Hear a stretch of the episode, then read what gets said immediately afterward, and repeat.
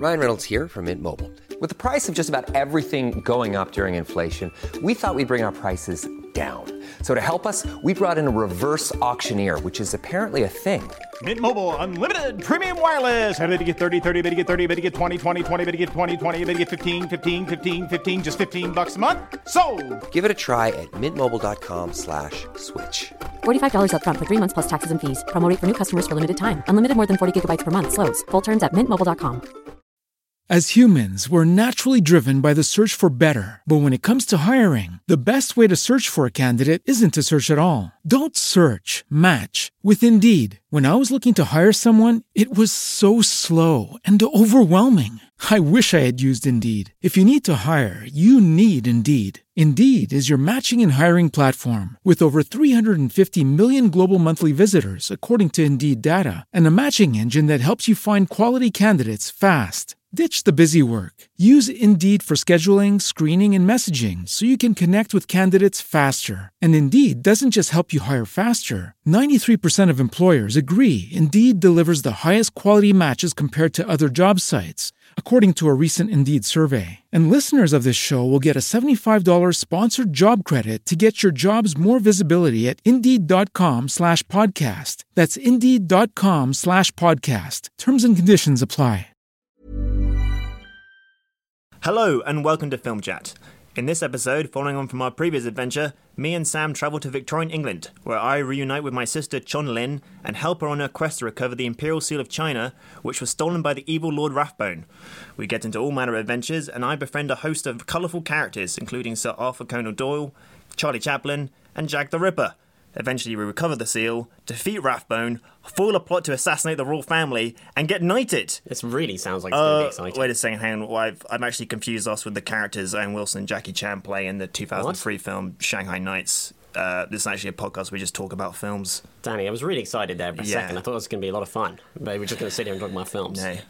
Anyway, I'm Danny Moran. Joining me is my old chum, Sam Foster. Today on Film Chat, Danny and I meet Chappie, Neil Blomkamp's sci-fi thriller about a sentient robot who says things like, "Don't steal Daddy's car, you slut." So he says that. It's got a line like that. Danny also tries to make out what's going on in Gregg Araki's indie drama White Bird in a Blizzard, and I take a look at Orson Welles' underrated gem, Citizen Kane. All that plus a 25 minute discussion about Samuel L. Jackson's wigs that Katie assures me will be kept in the final edit. Sounds like a great show. Me too. I mean, I agree.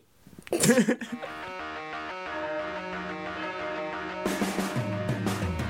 films, films, films, films, films, films, films, lots of films, films, films, films, films. Movies, good films, bad films, fun films, sad films, films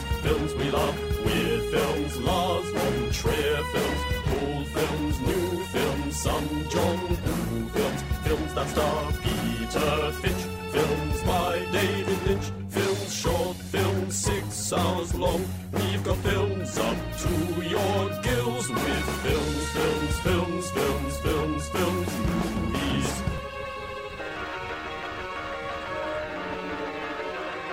Are you feeling comfortable? Film chat has begun. So, correspondences. Yeah. We've had one. One. But it was really good. It was really good. From Sam Casely. He asks Hi, Film Chat. Just wondering what antics Sam and Danny would get up to if they underwent the operation that John Travolta and Nicolas Cage do in Face Off. So, for those who haven't seen Face Off, what happens is um, John Travolta's face is removed and re- Replaced. replaced with Nicolas Cage's face, and Nicolas Cage gets John Travolta's face. Yeah. Right? So, I think that one of the first things would happen is people would say, Why is Sam so tall? yeah. and why is Danny so short now? What's happened? Yeah. The first the first question is, Sam, would you fuck my girlfriend pretending, pretending it was me? I am not sure we'd really get to a point where that will be an option. I think maybe Katie would clock that, you know, You sound very similar. Yeah, we sound kind of similar, especially if I only sent Kate, you know, left voice messages or something. But Yeah. also, once once Katie encountered me, she might notice that, you know, Danny's gotten a lot smaller recently. And he doesn't have his usual manner, you know, he's a bit different. He's kind of a different person Do you entirely. have like uh, something you want to do but don't want to deal with the consequences of you could do it in my body, and then I would have to deal with it later. Do you know what I mean? Oh, that's a good. That's a good question. You know, want to like punch someone in the face, yell at your boss or something. Yeah, well, I could just go to work and find all the like my colleagues who I don't like and just call them like you know some rude words, and I would face no consequences because for them it'd just be a random guy doing it. Yeah, exactly. It would actually be me. That guy had Sam's body, but he looked nothing like him, so it wasn't him. That's what they think. What would you do, Danny, if you if you Um, had my body? This might sound a bit weird, but I'd like fuck you in my body. What? I'm not gay. What? I'm not gay, but But I was not expecting that but to be I, your answer. But I I'd want to know. okay, you'd want to know what it was like to fuck yourself Yeah. with my dick. That's what. no. Yeah, with your dick. Oh wait, no, no, No. no, no. no. Who's got Who's got whose dick? No, you know, you want to know what it's like to fuck me with your own dick, but with my with your face. Ah, Maybe I shouldn't have announced this on It's, radio. too- it's but- very it's very confusing. Yeah. Yeah. It's a it's a huge sexual fantasy for me. I think Face Off would have been better if it was just about two random guys. You know, it's like not a gangster and a policeman or anything. It's just two guys. You know, but it turns out they've got some messed up ideas about what, what they'd want to do with each other's faces. What would I do if I was you? What do you have that I don't? You know, lovely flat. Uh, You could hang out there. can hang out there? I could, you know, find out some real like shit about you. I'd be like, "Hey, uh, Marianne, what was that thing I told you? I asked you to take to the grave. What was that again?" Oh, and yeah. I'd be like, "Oh my god, you did that!" And then I'd have that kind of power over you for the rest of my life. Yeah. Uh, just you know that thing. It's like a big deal for me, but I kind of forgotten it completely.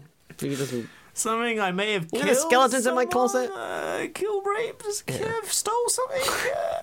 yeah, yeah. that's what I'd do. Well, I ask Marion that question very often, so that would also seem very authentic. I'm always forgetting the darker secrets that I uh, divulge to her. I'd like to know what Sam Casely would do if he had one of our faces. Write in and let us know. Write in and let us know. Uh, is that become our catchphrase, by the way, since the end of last episode? I noticed you mentioned it on Facebook in the post. Yeah. Write in and let us know. Yeah. Yeah, I'm going to end it pretty much every section with that. Yeah. Okay. Perfect. So write it and let us know. That indicates that this, you know, that's what the end of the correspondence. Haven't really discussed anything film related thus far, have we? We're getting there. Superhero films announced, casting rumors leaking out. M. Night Shyamalan's film is hated, Paul Thomas Anderson's is fated, Meryl Streep's Oscar tipped, Matt Damon's in a viral vid, Michael Bay's made a mint. Some of the, some weird film news continues to come out of Sony Pictures, but this time it's in the form of a press release rather than a leak. Uh, they want to turn Ghostbusters into a cinematic universe. That's a sort of thing right now, right? A Yeah. cinematic universe. That's where all the money is. It's like they've really, you know, just making something into a franchise now seems like pathetically low ambition. And when a movie is successful, they're no longer thinking, can we make a sequel? They're thinking, can we make seven sequels? You know, and like spin offs and all this kind of thing. So, yeah, Ghostbusters universe is on the way. Um, a bunch of the original people uh, from Ghostbusters are involved, including Dan Aykroyd and uh, Ivan Reitman, who directed Ghostbusters. Ivan Reitman said, We want to expand the Ghostbusters universe in ways that will include different films, TV shows, merchandise, all things that are part of modern filmed entertainment. This is branded entertainment. That sounds exciting, doesn't it? A scary supernatural premise mixed with comedy. So, does Ivan, is he a director or is he just, you know, a suit from the marketing I want to department? make a shitload of money. I want to Yeah. milk this teat until it's dry. yeah, I'm going to become heavily involved in the toys, the cups, the, mu- you know, like. Yeah. Yeah. When I watched Ghostbusters, I was like, that's going to make a great cup one day. Also, they, they, they make a gag about it in Ghostbusters, right? Because they, they try Yeah, to yeah, brand yeah. themselves and Yeah. it's like Really laughable. yeah. Yeah. With free balloons for the kids, and all that kind of thing. So it sounds kind of dreadful. The next movie they're hoping will, like, they're already working on the movie after the all female remake, and it's going to be written by um, Drew something. Drew Goddard? yeah, Drew Goddard, I think. But I feel like it kind of takes some of the excitement out of the all female Ghostbusters for them for already planning a sort of like male Ghostbusters to follow it. It's like, what? Yeah, well, when we uh, talked about this news originally, the all female Ghostbusters, it was like, oh, that's kind of like a smart way to do it. Yeah, it's an It's interesting like an twist interesting on the. twist. It's Yeah. like, but it's actually like, really, that's we'd much rather just do. yeah. It's like you know the all female Ghostbusters got received positively, and I'm not like, oh great, we can just make an all male one now. Yeah. And Yeah. like, That's gonna rather rather than that being the reinvention of the thing. That's just one aspect of their new branded entertainment universe. What else is it going to be like? All all male, all female, kid, Ghostbuster Uh, all Junior, dog. kids, all dogs. Yeah, I don't know. Hotel for Ghostbuster dogs. yeah, like Yeah. an elderly one, like a sort of uh, Judi Dench. Just get the cast of the best exotic. How about Hotel. they're all ghosts and they're busting humans? Whoa! Shit, man. Sounds pretty good, huh? That's pretty cool. Man busters. man busters. Mankind I'm afraid no man. Yeah, I have some more news. Hit me some news. Tim Burton's next project is a live action remake of Dumbo. Wow! Which- Who's playing Dumbo? Can only describe that as a project that is screaming to be made. Well, you can't really watch the Dumbo now because of all the racism in it. A lot of racism in Dumbo. Yeah. Sorry, I just choked on the racism. A lot of racism. Yeah, you posted a, a link uh, to the, the, the slave song. the slave song. Yeah. And then there's like the sort of- Happy-hearted roustabouts. there's like the um the crows are all like these sort of cool jazz black crows who's like narrate the story. It's a bit of an issue with these older Disney movies, the sort of jazz characters who are just these like you know awful I don't know what, what happened to Tim Burton. He used to be cool, right?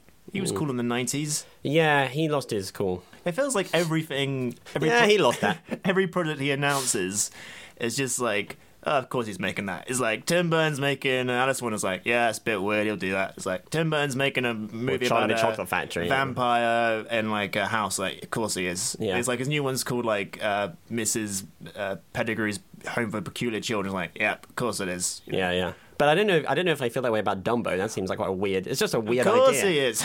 Of course, he's making that film about the flying elephant. Of course. you know, usually I'd be like, well, obviously Helena, Helena, Helena Bonham Carter's going to be in Johnny Depp, but Yeah. recent marital uh, issues. Oh, So really? Helena's out, right? Really? I presume. Why? Well, they've, they've um, split up. Have they? Helen Bonham Carter, she anti-austerity or something? And Tim Uh, Burton still loves uh, David Cameron. I don't know. No, they split right before Christmas. Oh, okay. Nightmare Before Christmas. Didn't you hear about this? that was Uh, the headline everyone went with, and they were really pleased with themselves. Yeah, their marriage went to Helena Bonham Carter. Yeah. Right, yeah, maybe maybe she you know, won't play Dumbo or whatever was originally envisaged. I think he should do the movie with no special effects at all. That would be good. Get Just a do- really smart elephant. Just get a smart elephant with unusually big flappy ears and do some very careful cutaways to make it look like the elephant's flying. Just drop it from a plane or something, and just get your shots Just someone from a plane. into like an ocean or something. You know. Yeah, I mean, don't kill the elephant, just drop him from a great height into the sea. Yeah. No, we don't want to hurt the animals. Can't you just have, like, someone from the zoo lifting the elephant's ears up and kind of flapping them up and down? can't and elephants like they actually can fly if they tried, right? That's like a fact. Um, I don't, I'm not sure if it is. I thought it was. Yeah, well, I'm I uh, am champing at the bits to see that one. yeah, yeah, yeah. Yep. I have more news. Have you got more news? I've got a little bit of news. I've got a final minor bit of news. Last bit of news I have on my news sheet um, is that another Bond girl has been added. Bond girl. Another Bond girl's been added to the Skyfall follow-up. Let me ask you a question. Is she uh, really sexy? Um, she is very sexy, Danny. Yes, she's very sexy. Um, it's Stephanie Sigman, who's a Mexican actress. She was the star of Miss Bala. Um, Who'd you play in it? she played Miss Bala, Okay. which was a very good film. I saw that um, a few years ago when it came out. so, so that's cool. Um, her character is called Estrella, which means that Bond's relationship with Heineken, um, which has Yeah. been established in in the previous couple of movies, he might be shifting to a new beer. He might be moving to Estrella. Estrella. Yeah, and there'll probably be a little sort of meet cute type scene where he's in a bar, he's just recovered from a fist fight, and you know he's sort of manfully bleeding from his eyes. and uh, Gushing from his eye sockets. And he's like, "Can I get a frosty uh, Stella?" yeah, Estrella, this sorry. sort of angry um, woman turns over, she's frowning, she's like, "Are you referring to me?" That's also gonna amazing. The things things go from there. Brilliant. Uh, but that'd be very nice. That sounds great. yeah. So they got a French bongo, an Italian bongo, and now a Mexican bongo. Mexican Bond girl. I don't What's know. next? The whole notion of a new Bond girl announced just seems slightly depressingly sort of throwback. Yeah. That aspect of the Bond franchise they haven't been able to modernise. Which one of them is going to die? Right, one of them has to die. uh, I reckon Léa Seydoux. Yeah, Yeah. She looks like the most fragile. She's going to turn out to be evil. and then die, Yeah. or is she going to be good and then die? I still think Bellucci's going to be Blofeld. Uh, right, yeah, that would be good. I'd be on board with that. Yeah. You can't call Blofeld a Bond girl. That just seems wrong. I hope she, uh, she's like, uh, but I killed Blofeld, and she just takes off her hair, and she's bald, and she like rubs off her makeup, we've got a big scar. and she's like, I was gonna. She takes a blanket off her lap and there's a cat underneath. yeah. I always wonder why you're always sitting down. She like wheels it. Yeah. she is Blofeld. That would be an awesome reveal. That would be fantastic. Yeah.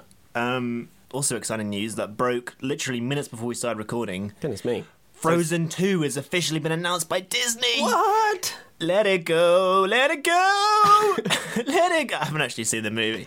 I only know that like one song. I I've only seen know it. that like twenty second clip they always play. Yeah. Well, it's a pretty good song. Let it go. Why she? Why you saying let it go? Because she has been afflicted with uh, uncontrollable ice powers since she was a little girl, Right. and she's been trying to cover them up so as to not disturb everyone, by uh, you know, freezing them.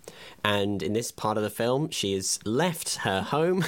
she's wandered onto a mountain, and she can just go nuts, you know? Yeah. Because there's no one around to be bothered by her turning everything into ice. wild abandon. Yeah, absolutely. She's just like, that's it. I'm cutting loose. It She makes the Fortress of Solitude. she makes a fortress. She makes Superman's Fortress She, of Solitude. yeah, yeah, yeah. She builds. She builds. Uh, it's like a cross between Superman's fortress and. Um, Die Another Day's Ice Palace. Palace and Watchmen on Mars. yeah, I was about to say the. Yeah. All right. Yeah, Doctor Manhattan's Watchman Palace in Mars. Yeah. Did, did it lend itself to a sequel? Did it conclusively end? Well, you know, it's like a Disney film, so all the main characters are alive and everything. Yeah, You can it- easily build a sequel It on did it. gross 1.3 billion dollars, so that might be a factor in it getting a Yeah, sequel. they, well, they're still showing it pretty much three times a week at the Prince Charles Cinema, and you know, there was something amazing last like- year it was like the fourth Yeah, yeah. highest grossing film of the year, despite having been released the previous year. Yeah. Yeah, it's crazy. So it's hardly surprising that the sequel's going ahead. Well, I'm very excited. I haven't seen the original, but I'm. It's I okay. just love the sound of it. Very excited. Yeah, I mean, the only thing that I would hope from the sequel is that it maintains a kind of, uh, you know, makes the sister dynamic is still the heart of the movie because Yeah. it had that nice kind of subverting princess tropes aspect to it. Did it pass so the. Bechdel test? Absolutely, Brilliant. with flying colours. Marvelous. Final bit of news: uh, Woody Allen, uh, friend of the show, Mm-hmm. has announced casting for his new film. His next film is called An Irrational Man, Yeah. which is Joaquin Phoenix and Emma Stone. And he's now announced another film that's untitled until probably two weeks before it gets released. And Jesse Eisenberg, uh, Kay Stew, Kristen Stewart, and Bruce Willis have been cast in it. Yeah, wow. Uh, very exciting. Uh, so I figured, you know, if he's a friend of the show, just give him a call, ask him about it. Yeah, you Why would- talk about it? yeah, we should hear what he Get thinks. Get the old phone out, press, Press dial Woody. Woody. You got your Woody button on there. Just gonna press it now. Hello, Woody. You there, Woody? Hello, is that, um, that's Danny, right? I, I recognized your voice immediately. It's very distinctive. Oh, thanks, Woody. Um, so um, I'm just wondering about this new film, Bruce Willis. Never worked with him before. How'd that come about?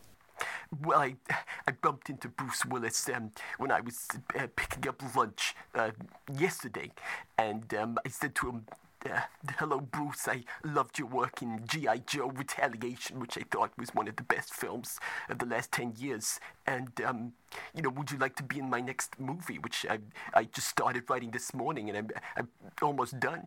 Okay, so what uh, kind of role will will Bruce be playing? This is Sam, by the way. I didn't introduce myself, but I'm here as well. Well, I've never written a film with a very prominent bald character, and uh, my movies have also tended to shy away from characters who work out a lot. You know, they, they tend to be about, like, hairier, skinnier men. And so I was really looking for a departure this time, and, and Bruce fits perfectly. He plays them. Someone he's uh, gets sent to prison in Folsom uh, for the attempted murder of Jay Leno, and uh, you know he's been wrongly accused uh, because he has a, really has an excellent relationship with Jay Leno, and he's got to find his way out of prison by by any means necessary. You know, and Jesse Eisenberg plays. I'm hoping he'll play one of the prison guards. You know, he might prefer a different role. I'm not I'm not really sure. And um, Kristen Stewart will be playing. Um, the lover of the two other male characters. She kind of flits between them, you know. Wow. Okay. Cool. Um, and you're doing this as well as the Amazon TV show. Is that still going ahead? Absolutely, and uh, I'm, I'm also planning to sign another television show deal uh, with Netflix, but that one hasn't quite gotten through. I mean, I still don't have any ideas whatsoever, but um, I have a tendency of meeting my deadline, so I'm not too worried about that. So um, you've uh, completed your latest movie, Irrational Man. That's coming out soon. Um, are you excited to see what people think about that? Not really, actually. Like, once I finish working on my films, I, I really forget about them almost immediately, and I do the barest amount of press conceivable, and then I just start writing the next one. So um, that'll come out in some, you know, and then and then that'll be that, you know. Anyway, I'm really sorry, fellas. It's been it's been a pleasure talking to you as it was before, but um, the Knicks are down six points in the in the final quarter, and it's become absolutely thrilling. So I've really got to concentrate on that. But have a wonderful time doing whatever it is you're doing right now, and um, I'm sure we'll speak soon. Bye, Woody. Bye. But- oh. Hung up. Hung up again. Why We've got to call him now? when uh, he's not watching a basketball game. Yeah, it's true. Anyway, lovely to hear from him. Wonderful. And now for Danny to review a film he recently saw. Was it staggeringly brilliant? Was it ass-crunchingly poor? How did Danny form a judgment? We're about to hear his thoughts. If he does a rubbish job, then Sam will tell him off. White Bird in a Blizzard. What a strange title. What a weird title. It must be hard to see. Um, so this is written and directed by Gregg Araki, who I had no idea who he was. Apparently, he's famous. I've heard of him, isn't he? Doesn't he do like uh, wasn't he Mumblecore or something like that? Isn't he yeah, Mumblecore he makes director? sort of he makes weird films. He's known for being weird. Oh, I know what he did. Didn't he do like um, Mysterious Skin? Yeah, that's his most famous film, which was the film that Joseph Gordon-Levitt proved himself as I am a serious actor. I'm not just the cute kid from Third Rock from the Sun. Yeah. that was like his transitional role, and it's adapted uh, from the book by the same name of the same name by Laura Kazikish. Basically, Yeah, it's not film chat unless uh, one of us stumbles over an Eastern European well, surname. K A S I S C H K E C H K Let me see this name. Um, Kazichka. Kazija, Lauren Kazija. So I know. I've no idea. The plot is uh, Kat Connors, played by Shailene Woodley of Divergent, Insurgent, Returgent, Yeah. Belurgent uh, fame, is uh, 17, year, uh, 17 years old, and her seemingly perfect homemaker mother, Eve, played by Eva Green, uh, disappears. This is all set in 1988, by the way. Uh, having lived for so long in a sort of emotionally repressed household, she barely registers her mother's disappearance and uh, doesn't really blame her father, who uh, Brock, who's a bit of a sort of doormat husband. Brock, like Brock. in um, Pokemon. Like in Pokemon. He's very similar to Brock in uh, Pokemon, actually. Yeah. Uh, but as the time passes, uh, Kat begins to come to terms with what's happened. It all creeps up on her, the, the sadness. And uh, as she investigates her mother's disappearance, things might not be what they seem. And it takes place over about two or three years. So overall, I enjoyed this film. It's got a lot of things wrong with it. It's, but its sort of weirdness kind of kept me interested. And a lot of the reviews have cited uh, sort of a Douglas Sirk melodrama via David Lynch. And you can sort of see those reference points because it's very much a melodrama. What is a Douglas Sirk melodrama? He did like uh, things called like The Magnificent Obsession or The Whirlwind of Emotion. that are all like full blown people shouting, people in rooms smashing plates, kind Yeah. of 50s melodrama, big Technicolor epic sort of films. And you can definitely see that element in the film. The David Lynch comparison, I think that's almost a bit of an insult more than a compliment because David Lynch is a sort of singular filmmaker that really it's only Lynchian in, in the way it's sort of shot and the color scheme, and it has a few dream sequences. It's a very sort of superficial comparison, Yeah. and it's a bit almost to its detriment in a way. The sort of trying to be a bit Lynchy because it's not really there in the story. So It's do you bit- feel like it is self-consciously trying to imitate that kind of creepy America suburb? Yeah, it, it's also got sort of what Twin Peaks had in that some of the scenes come seem like straight out of a soap opera. You Yeah. know what I mean? Like, but it's got an underlying weirdness to it. Yeah, yeah. But it's not as successful at it, and it's more a bit inconsistent because sort of twenty minute stretch is like a normal film, and then there's like a sort of very stilted scene, and it just sort of sticks out more than sort of Yeah, yeah. blends in. But generally, it sort of works. I think like a melodrama in general, it's hard to do that without it just becoming a soap opera. And for large parts of the movie, it sort of pulls it off, uh, with the exception of the end, which sort of uh, jumps the shark a little bit. So my biggest problem with this movie is like Eva Green, who you only see in flashbacks, plays like this sort of a suburban mom who's a bit unhappy and starts drinking. But uh, she's just like a bizarre screen presence. I was looking at her most recent roles, and it seems she only plays warrior queens, witches, or femme fatales, which seems about right. Yeah, yeah. Because she's she's just like this weird ethereal presence, like deathly pale, like striking features, and she's got a bizarre voice. She sounds like sort of Bjork with a sore throat, and uh, she just doesn't feel like a real person. It's like someone's drawn her, you know. Yeah. And she's in this. She's sort of, only believable when she's playing fantastical roles. yeah, you know what I mean? Like, and it's not that she's a bad actress. It's just like her sort of screen persona doesn't really sit in a sort of 1980s suburban American household. Yeah. And there's like there's one scene where she's sort of laughing hysterically, and it's like, is she about to turn everyone into frogs or something? Because it's just fucking weird. Was it going to be like that scene in the TV show Camelot where she like takes her top off to a wolf and like Yeah. you know, for ritual purposes or something? Yeah, so that bit, I, I think that kind of threw the movie. Yeah. And I, I kind of got the sense that's like the director's like, this is brilliant, this is mad performance, this is making my movie, but it kind of detracted from it for me.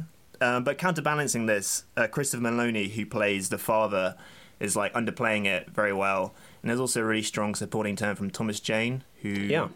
From Stander. from Stander, and he was the original Punisher, and he's just that guy from Things. But he's just really good. He's got very sort of easy charisma, and all the sort of little scenes with him in it were really good. He was in something recently. That's not that's not a useful comment. yeah, go ahead. Sorry. Um, so the reason this film works as well as it does is that Shailene Woodley's performance is really good in it, and she's in like every scene. It's, she kind of like carries you through the film, and all the sort of inconsistency in tone and sort of approach are sort of evened out by her in a way. Yeah. she's like consistent throughout. And uh, the best thing in the movie is like right towards the end. There's like this big emotional scene. It's sort of out of nowhere. It's like, oh, this movie is really good. You know, sort of crept up on me. It's like maybe this film's done uh, magic trick on me, and like all those things I thought were bad were deliberate, and I'm just not getting the movie. But then, like the last five minutes of this really trite, like full blown soap opera thing, and it's like if you just ended the movie there, it would have been a pretty good film. But as it is, it's like uh, you've sort of fucked it, you know. Yeah. But yeah, I think basically sometimes the movie's a bit bad, like it's just poorly made, but it's weird. So it's not boring, it's never dull, and it's just like a it's a strange kind of film. Just the approach of it to do like a sort of melodrama in the 80s, which is like the melodrama such a sort of 60s, 50s thing about, you know, women in large dresses yelling at people and Yeah. smashing champagne glasses. So that's kind of interesting in itself. And the sort of sub Lynchian thing is just, it's not particularly worthwhile, but it's just weird enough to sort of be interesting. Okay. So I would say check it out. Cautious recommendation. It's playing at some cinemas, but you can't just get it on US Netflix. Yeah, if you live in the US. If you live in the US, don't change your laptop settings to pretend you're in the US. Absolutely we don't do cannot, cannot, We cannot and would not and would condone not- such an action. Don't Say hello to a new era of mental health care. Cerebral is here to help you achieve your mental wellness goals with professional therapy and medication management support. 100% online. You'll experience the all new Cerebral Way, an innovative approach to mental wellness designed around you. You'll get a personalized treatment plan from a therapist, prescriber, or both in a safe and judgment free space. Your cerebral therapist or prescriber will outline a customized plan with clear milestones along the way so you can get to feeling your best. With Cerebral, you're not alone in your mental health journey. We're here to empower you to live a fulfilling life. So take that first step towards a brighter future and sign up today at cerebral.com slash podcast and use code ACAST to get 15% off your first month. Offer only valid on monthly plans. Other exclusions may apply. Offer ends July 31st, 2024. See site for details. do it. don't even think about doing it. Yeah. Ooh, time for a break from all the film chat. Have a cup of tea, maybe make a quick snack and telephone a friend so you know where she's at. Right, that's enough now. Back to film chat. Chappie, uh, this is the latest film Sorry, from. are you calling me Chappie or are you talking about the film Chappie? Listen, Chappie, this is the latest film from director Neil Blomkamp, who's previously known for District 9 and Elysium. Um, he's made another one of his dusty South African sci fi movies. and it's set in uh, extremely near future Johannesburg. It's like two years. It's like barely really worth setting it in the future. And the police are using humanoid robots to fight crime, which is very, very successful. And the inventor of the robots, Dion, played by Dev Patel, gives one of the robots consciousness. And the newly conscious robot is Chris and Chappie by uh, rapper duo Die Antwoord playing themselves. Um, and then they raise these. He's a sort of baby robot kind of thing. He's like Yeah. a robot with the mind of a baby, human baby. And they kind of raise him as a gangster. And meanwhile, Dion's angry Australian co worker is out to get him. so if that all sounds a little ridiculous, it's because this is a very silly film. Yeah, it's had a very hostile reception from the critics. It has, yeah, it's had a bit of a panning. It felt a bit like they were smelling blood, and uh, they just went for it. But Yeah. I don't think it's particularly. I wonder justified. if collectively the critics felt like they've been too kind to Elysium or something like that. Know, like not getting, not letting you get away with this stuff this time, Blomkamp. I think part of the problem, my sort of fan theory, is that when District Nine came out, everyone was like leaping to call him like an auteur and a genius, and uh, people really latched onto the sort of political subtext of that movie. Yeah. well, not really subtext, text. It's pretty obvious in its message. Yeah. but I think Neill Blomkamp seems, judging by his two pre- uh, other movies, he's just more of like an entertainer. And his his goal as a filmmaker is just to give you like a good, fun popcorn ride, and people are annoyed that he's not like a sort of I think he's got I think he's got a lot in common with Christopher Nolan. Yeah. I think he's got a similar attitude of kind of entertainment first and foremost, but it's entertainment hung around some kind of thematic structure. You know? yeah, yeah. Like it's not like, you know, a Fast and Furious movie where it's just like which cars will blow up and like which girls' bums will you see or whatever. It's like there's a point, you know, he's got some kind of point which kind of elevates it. But I think the backlash against both filmmakers is kind of similar in that because you can tell the movie is trying to tell you something. If it seems really obvious or if it's full of plot holes, people are kind of extra bummed out because they're expecting to see a kind of more like elevated experience than just your your average dumb blockbuster. Yeah. And I kind of wish that he'd made the. Um, he was originally going to make Halo, the video game, into into a movie. He was attached to that for a while, um, and that kind of fell through. But I kind of wish that he'd just done that. He obviously does fantastic robots and guns. Yeah, I feel like the way the best way to think about Chappie is as a kind of children's film that's just really violent. Like an Yeah. an, like an anime, maybe. The, all the characters are really, really broad strokes, and like, there's a sort of absolutely ridiculous, like scenery chewing villain, and everything is kind of silly and dumb and it's a really like obvious message. Definitely. I think um, why I enjoyed it is because the movie is mo- more often than not like a broad comedy, and it's like it wants you to enjoy it and like laugh with it. Yeah, some of the stuff I can't really tell if it's supposed to be comedy or if it was just supposed to be kind of light-hearted blockbuster entertainment. You know what I mean? Yeah. Like I feel like some like with the Hugh Jackman character. So Hugh Jackman plays Deon's co-worker, and he's his kind of rival. He's like his professional rival. Deon's made these very successful police robots, and he has made a really unsuccessful different robot called a moose. Called the Moose. The moose. The bloody moose. He spends most of the movie trying to convince Sigourney Weaver, who's the boss of their company, to let him use the moose, and she's always like, "No." He keeps going up to her. Go on, let me let me move. Let me get the moose out, Get, get the moose out, Sigourney. I want to get the moose Oh, out. get out of my office. Yeah, that's. Oh, come on, Come on. Mate. And he also- Right, let me use the moose. He's the first character I've ever seen in the film who's like, you know, you often get villains who have irrational hatreds for like an aspect of the heroes, you know, like Yeah. they're racist or something. But his thing is that he hates AI. He just hates like anything that can think that's not a person, like a human. He just hates. So as soon as he finds out about Chappie, He's oh, bloody he's mad. He He's bloody pissed off, mate. yeah, and Right. he. Like he is such a like stupid character that he literally twirls a rugby ball while he's doing his evil schemes in one scene. And he also narrates all his actions when Yeah, he's by he, himself. he says he spends a lot of the movie wandering around being angry by himself because he has no friends, and he's always saying what he's doing. So he's always like, He's like, just "I'm looking gonna- through the bloody binoculars here. And I'm, what the hell's going on here? What's Deon? What's he up to? What's he up to? What's he going to do next? I'm going to find out." Just check me bloody emails here, mate. Okay, right. And he's Message like, from me ma. What do you want? And he's right. also like Hugh Jackman is sort of really playing up all his emotional reactions to everything because he's often having to do really boring stuff. You know, because a lot of this movie, he's like an engineer essentially. Yeah, yeah. So he's often like compiling or coding or operating a robot and all that stuff. The actual actions of it is just sitting and typing or whatever.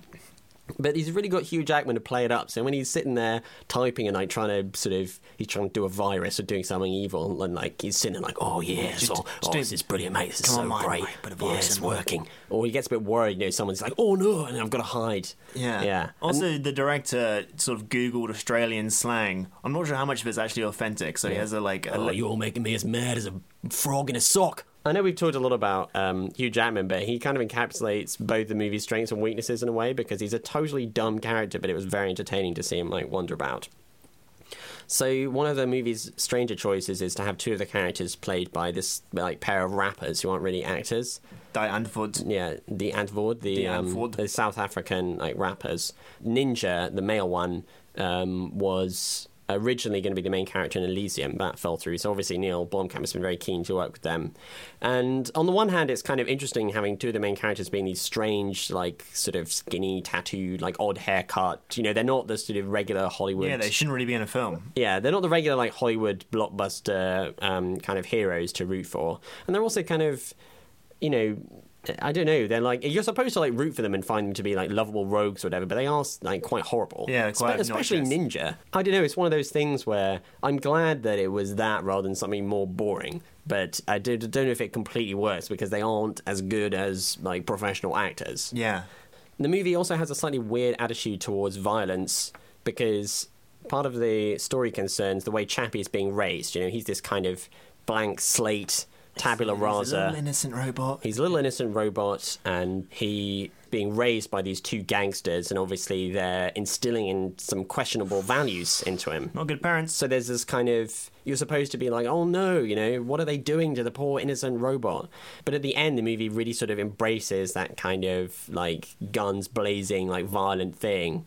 You sort of feel like the obvious dramatic thing to have had at the end is you know, for Chappie to have regretted his violence or to have this crisis of conscience or something, but it doesn't happen because he wants to end his movie with like kicking ass. Yeah. I think the thing that I thought was the most successful thing about the film was uh, Chappie himself, that like voiced and acted by Sharlto Copley, and he just does a really good job of being a sort of innocent robot. That could easily have been Yeah. very annoying. Yeah, I yeah, think yeah. some critics have found it, but I was like really endeared by his performance. No, he's a very endearing character, Sharlto Copley, like, you know, in movies, or at least he was in District 9. Yeah, he's a And, really good uh, actor. And yeah, he was great. And and also, yeah, it's so incredibly well animated. Like, Yeah, I think it's an underrated ability to use special effects in that way or visual effects. I think that if- that's think- his strength as a filmmaker in a way, like Yeah. the kind of world building, Yeah, yeah, yeah. and the action and everything. It's uh, it's really impressive, and like that alone, that's a skill unto itself, and it's easy to d- dismiss. But Yeah, it's no, really impressive. absolutely. It's it's done incredibly well, especially because you know people take CGI for granted, but in a lot of movies it's done quite badly when the filmmakers obviously don't really care. And um, our favourite person to complain about of the moment, Matthew Vaughn, Fucking piece of shit. the special effects in his movies kind of look crap. Yeah. You know, X Men First Class, like a lot of that movie looked kind of rubbish, and the reason is because Matthew Vaughn doesn't really care about special effects very much. Yeah. You know, it's just got to be fun. Whereas, you know, Neill Blomkamp obviously is like obsessed with it, um, and his background is in uh, yeah, yeah. effects himself. And so he knows about like And so he knows center it. of gravity And, and, weight uh, and all the, yeah, sort of- and the physics uh, of it. Chappie just looks. I mean, you know, if they if they told me that they just built an actual robot and had him wandering about, I would have been practically convinced. Like, it looks amazing. It looks incredible. perfect. And also, I think that it's a very clever piece of design that robot because it has to be convincing both as a police robot who's you know looks intimidating and is like got you know bristling with guns and is fighting crime and stuff, and also this kind of adorable baby robot who you're going to root for. Um, and they somehow managed to work both those designs out in one creature, and it's Yeah. really amazing. It's really impressive. Yeah. I think my overall feelings of it is like it's a very fun movie and it's uh, very weird. Hmm. Like stuff happens in the final act I just wasn't expecting. Yeah, yeah. Like this sort of mad. It does left go in some strange- strange It's like yeah. it's like a mess, but it doesn't. Uh, even though it sort of indulges in the sort of cliches of like the alpha male bad guy and stuff, the actual plot goes in some really weird directions. Yeah. and it was kind of kind of like a fresh sort of uh, story to it. So anyway, I don't know. It's like it's a fun movie, but I wouldn't go in expecting something that's Yeah, go with low expectations and you'll be Yeah. pleasantly surprised. I think. Yes, you will. My favorite film stars Bridget Bardot. She's the queen, but she wants to be in radio. So she starts a podcast with her friends, and the terrorists try to stop her, but she beats them in the end. So I heard you discovered like this covered gem. Like no one had heard of this movie, and you've seen it, and it's really good. Yeah, someone at the Prince Charles Cinema um, unearthed uh, a very rare print. I don't know where they found it from. Um, I think it was like an archaeological dig um, from from some uh, remote corner of LA, and um, they screened it uh, a couple of nights ago. It's called Citizen Kane. Citizen Kane. Citizen Kane by Orson Welles. um, Yeah, so yeah, I've seen Citizen Kane before, but not for a long time. So it was kind of interesting to see it again. Does it hold Um, up? Citizen Kane is, uh, you know, when I first saw it, obviously it's supposed to be the greatest film that's ever been made. So I was slightly, you know, ready for a sort of backlash. You know, Yeah. ah, it's not that great. And then in intervening years, I've convinced myself that it was kind of slightly slow and boring. Yeah. Um, so this time I had the opposite feeling. I was like, oh, this is a good. This is a good movie. um, so yeah, I, I, I really enjoyed it. Yeah.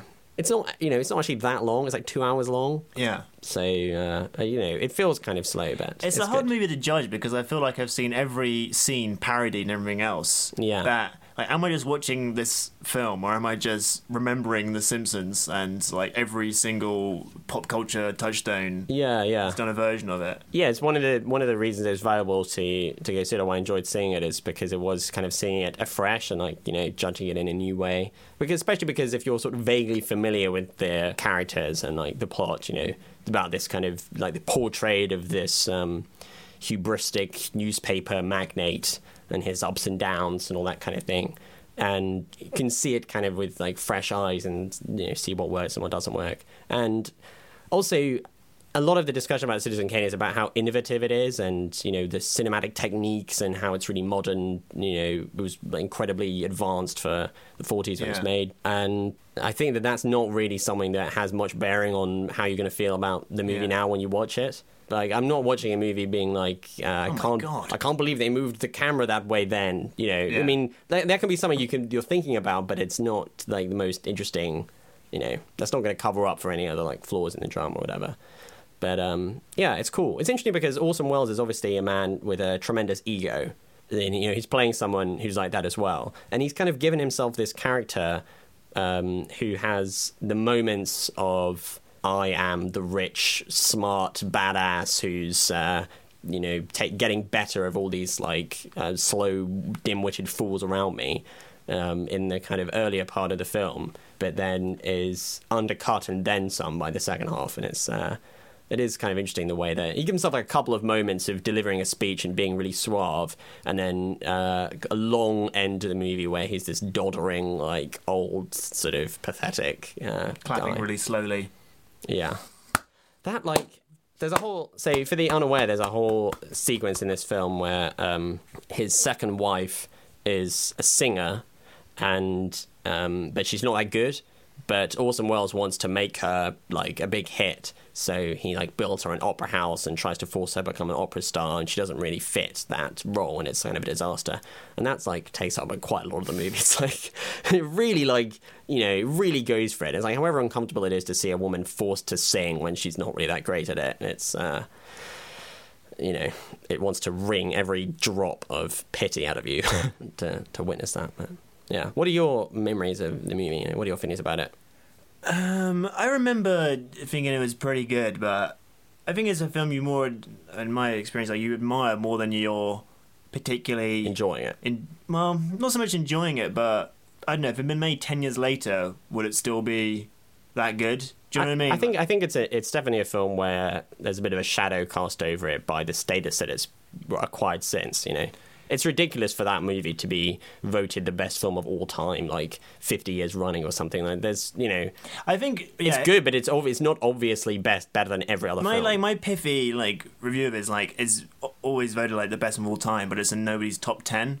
Right. Do you know what I mean? Like it's not really a film you. Lo- it's not your favorite movie. Yeah, it's like hasn't got anything Yeah. that that really like hooks me in. I'd Yeah. say.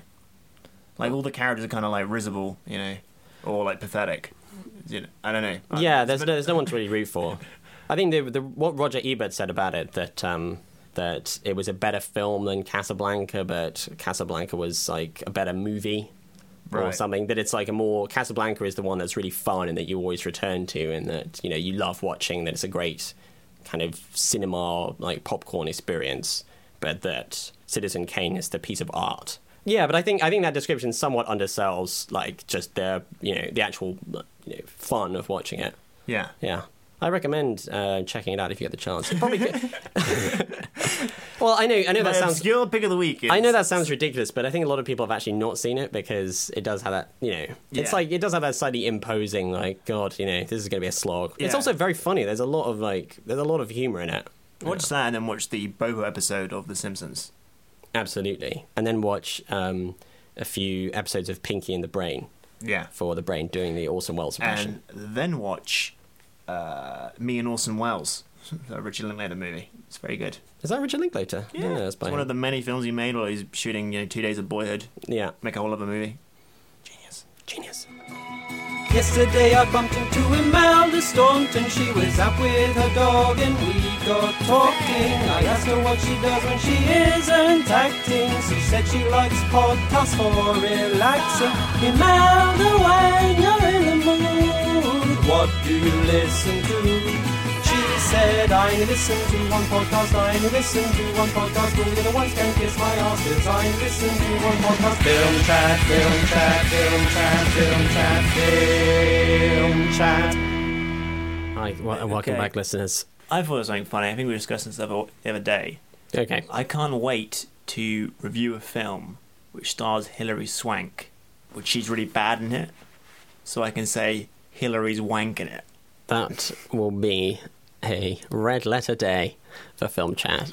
And has nothing to do with what we discussed on the podcast. but I'm just waiting. Also, another joke I'm keen to make uh-huh. that won't work on radio Yeah. is reviewing Jurassic World and saying terrified or terrible, but with a silent P at the front, like pterodactyl. Right, so that will be your online review. Yeah. Yeah. How about how about when Jurassic World comes out, we'll get Katie to do the review. Yeah. And then she can just do a long monologue, and at the end, I'll say, "Clever girl." what do you think? Sounds a bit pervy. but I'm all, A little I'm all- patronising, a little creepy. What other films are coming out? We can think of clever ways to review them. You've That- got 30 seconds. That'll be a project for during the week. Anyway, uh, it doesn't matter. We'll think about that later. Um, f we very urgently have to write the podcast now. Goodbye. Goodbye. Film chat. As humans, we're naturally driven by the search for better. But when it comes to hiring, the best way to search for a candidate isn't to search at all. Don't search, match with Indeed. When I was looking to hire someone, it was so slow and overwhelming. I wish I had used Indeed. If you need to hire, you need Indeed. Indeed is your matching and hiring platform with over 350 million global monthly visitors, according to Indeed data, and a matching engine that helps you find quality candidates fast. Ditch the busy work. Use Indeed for scheduling, screening, and messaging so you can connect with candidates faster. And Indeed doesn't just help you hire faster. 93% of employers agree Indeed delivers the highest quality matches compared to other job sites, according to a recent Indeed survey. And listeners of this show will get a $75 sponsored job credit to get your jobs more visibility at Indeed.com slash podcast. That's Indeed.com slash podcast. Terms and conditions apply. It's written by a man and directed by a woman. How did they get along?